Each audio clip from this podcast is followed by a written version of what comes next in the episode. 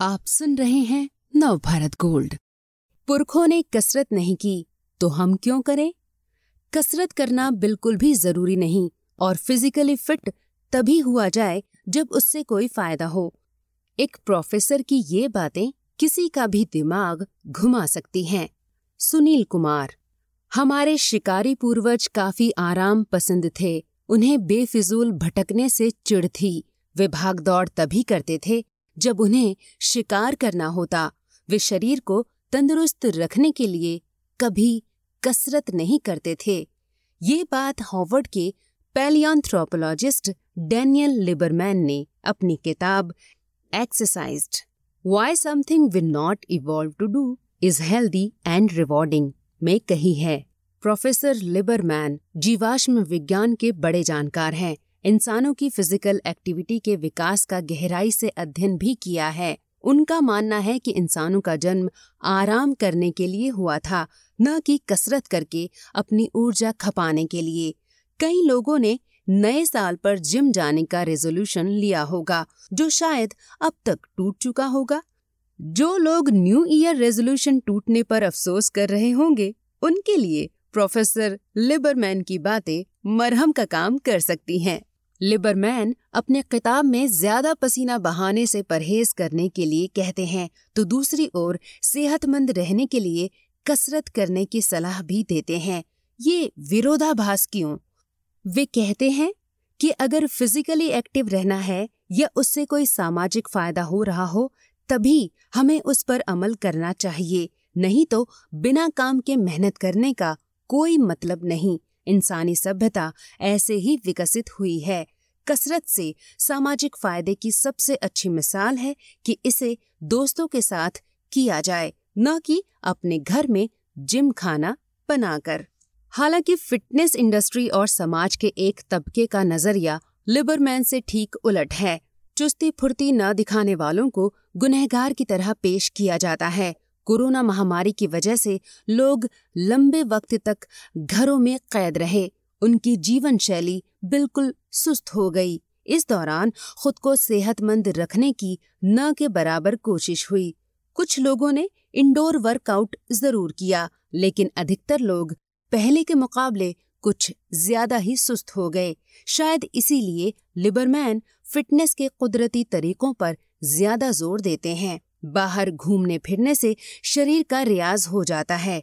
दो चार लोगों से बात हो जाती है तो सामाजिक व्यवहार भी बना रहता है।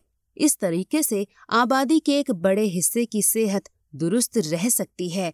वहीं घर पर ट्रेडमिल पर भागने या डंबल उठाने से कुछ ही लोग फिट रह सकते हैं। अगर इसे लगातार जारी रखने वालों की गिनती करेंगे तो ये संख्या और कम हो जाएगी। फिटनेस जगत में अक्सर कहा जाता है कि बैठना सेहत के लिए खतरनाक है। इसे धूम्रपान का नया रूप तक बताया जाता है। कई स्टडीज़ में अच्छे स्वास्थ्य के लिए कम से कम आठ घंटे सोने की सलाह दी जाती है। हालाँकि प्रोफेसर लिबरमैन इन दोनों बातों से इत्तेफाक नहीं रखते। उनका कहना है कि असल में ये दोनों चीज़ें मिसाल हैं कि हम सेहत से जुड़ी बातों को ज़रूरत से ज़्यादा सहज बना देते हैं। इस चक्कर में उनका मूल मतलब ही बदल जाता है। फिर लोगों को उन चीज़ों के लिए भी शर्मिंदा महसूस कराने की कोशिश की जाती है जो बिल्कुल सामान्य हैं। प्रोफेसर लिबरमैन इसके लिए हमारे शिकारी पूर्वजों की नजीर देते हैं, जो अपना ज़्यादातर वक्त बैठकर ही गुजारा करते थे। भले ही उस जमाने में कुर्सियाँ नहीं थीं। अगर आप खाली समय में लगातार बैठे रहते हैं तो दिक्कत हो सकती है। इससे छुटकारा पाने का तरीका भी काफ़ी आसान है। आप हर 10-15 मिनट पर उठिए, थोड़ा टहलिए, चाय बना लीजिए, बाथरूम चले जाइए। इससे आपकी मांसपेशियाँ सक्रिय रहेंगी और आप सेहतमंद। अगर नींद की बात करें तो रिसर्चर अक्सर कहते हैं कि हम बिजली, टीवी और स्मार्टफ़ोन के शिकंजे में आने से पहले ज़्यादा सोते थे।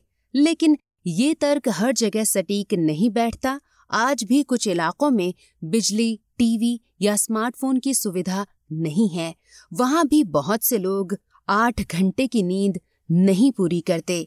वे दूसरे कामों में मसरूफ रहते हैं। प्रोफेसर लिबरमैन की भी यही राय है। वो कहते हैं कि अच्छी सेहत के लिए सात घंटे की नींद पर्याप्त है। अगर कोई आठ घंटे नहीं सोता तो इसे लेकर उसके दिमाग में तनाव पैदा करना गलत है। प्रोफेसर लिबरमैन का बचपन भी दूसरे आम बच्चों जैसा ही था। उन्हें भी जिम क्लासेस से चिढ़ थी। इससे बचने के लिए वो अक्सर छिप जाते, लेकिन फिजिकली हमेशा एक्टिव रहते। फिर जब दौड़ने के विकास की स्टडी की तो उनका जीने को लेकर नज़रिया ही बदल गया।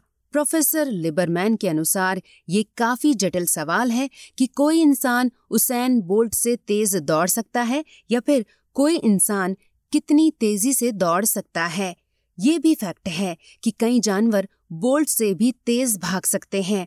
कहने का मतलब है कि इंसान ने रफ्तार और ताकत के बजाय सहन शक्ति और देर तक मैदान में टिके रहने की कुव्वत पर दाव लगाया है। यही उसकी सफलता का राज भी है। ये बात भी अखरती है कि लोग उसेन बोल्ट के बारे में जानते हैं, लेकिन दुनिया की सबसे तेज महिला धावक के बारे में नहीं जानते। इसे एक तरह का जेंडर से जुड़ा पूर्वाग्रह कहा जा सकता है। प्रोफेसर लिबरमैन की किताब इस पर भी रोशनी डालती है। उनका कहना है कि हम एलीट क्लास के एथलीटों पर ज़्यादा फोकस करते हैं, जबकि उनका एक्सरसाइज या नॉर्मल फ़िज़िकल एक्टिविटी से कुछ खास लेना देना नहीं होता। शीर्ष एथलीटों की दिनचर्या का निन्यानवे दशमलव नौ फ़ीसदी आबादी से कोई सरोकार नहीं होता। रही बात महिलाओं की तो उनका भी शारीरिक विकास पुरुषों की तरह ही हुआ है। कुल मिलाकर प्रोफेसर लिबरमैन की किताब आसान भाषा में समझाती है कि आप रोज़मर्रा के काम करके भी सेहतमंद रह सकते हैं। इसके लिए ट्रेडमिल पर भागने या डंबल उठाने की ज़रूरत नहीं। और जिम न जा पाने के लिए खुद को कोसने की ज़रूरत तो बिल्कुल भी नहीं। सिर्फ़ यही है देश और दुनिया की हर ज़रूरी नॉलेज, दिलचस्प जानकारियाँ और सार्थक मनोरंजन। सुने या पढ़ें और रहें दूसरों से दो कदम आगे हर रोज। गोल्ड के पॉडकास्ट का खजाना मिलेगा। नव भारत गोल्ड डॉट कॉम पर।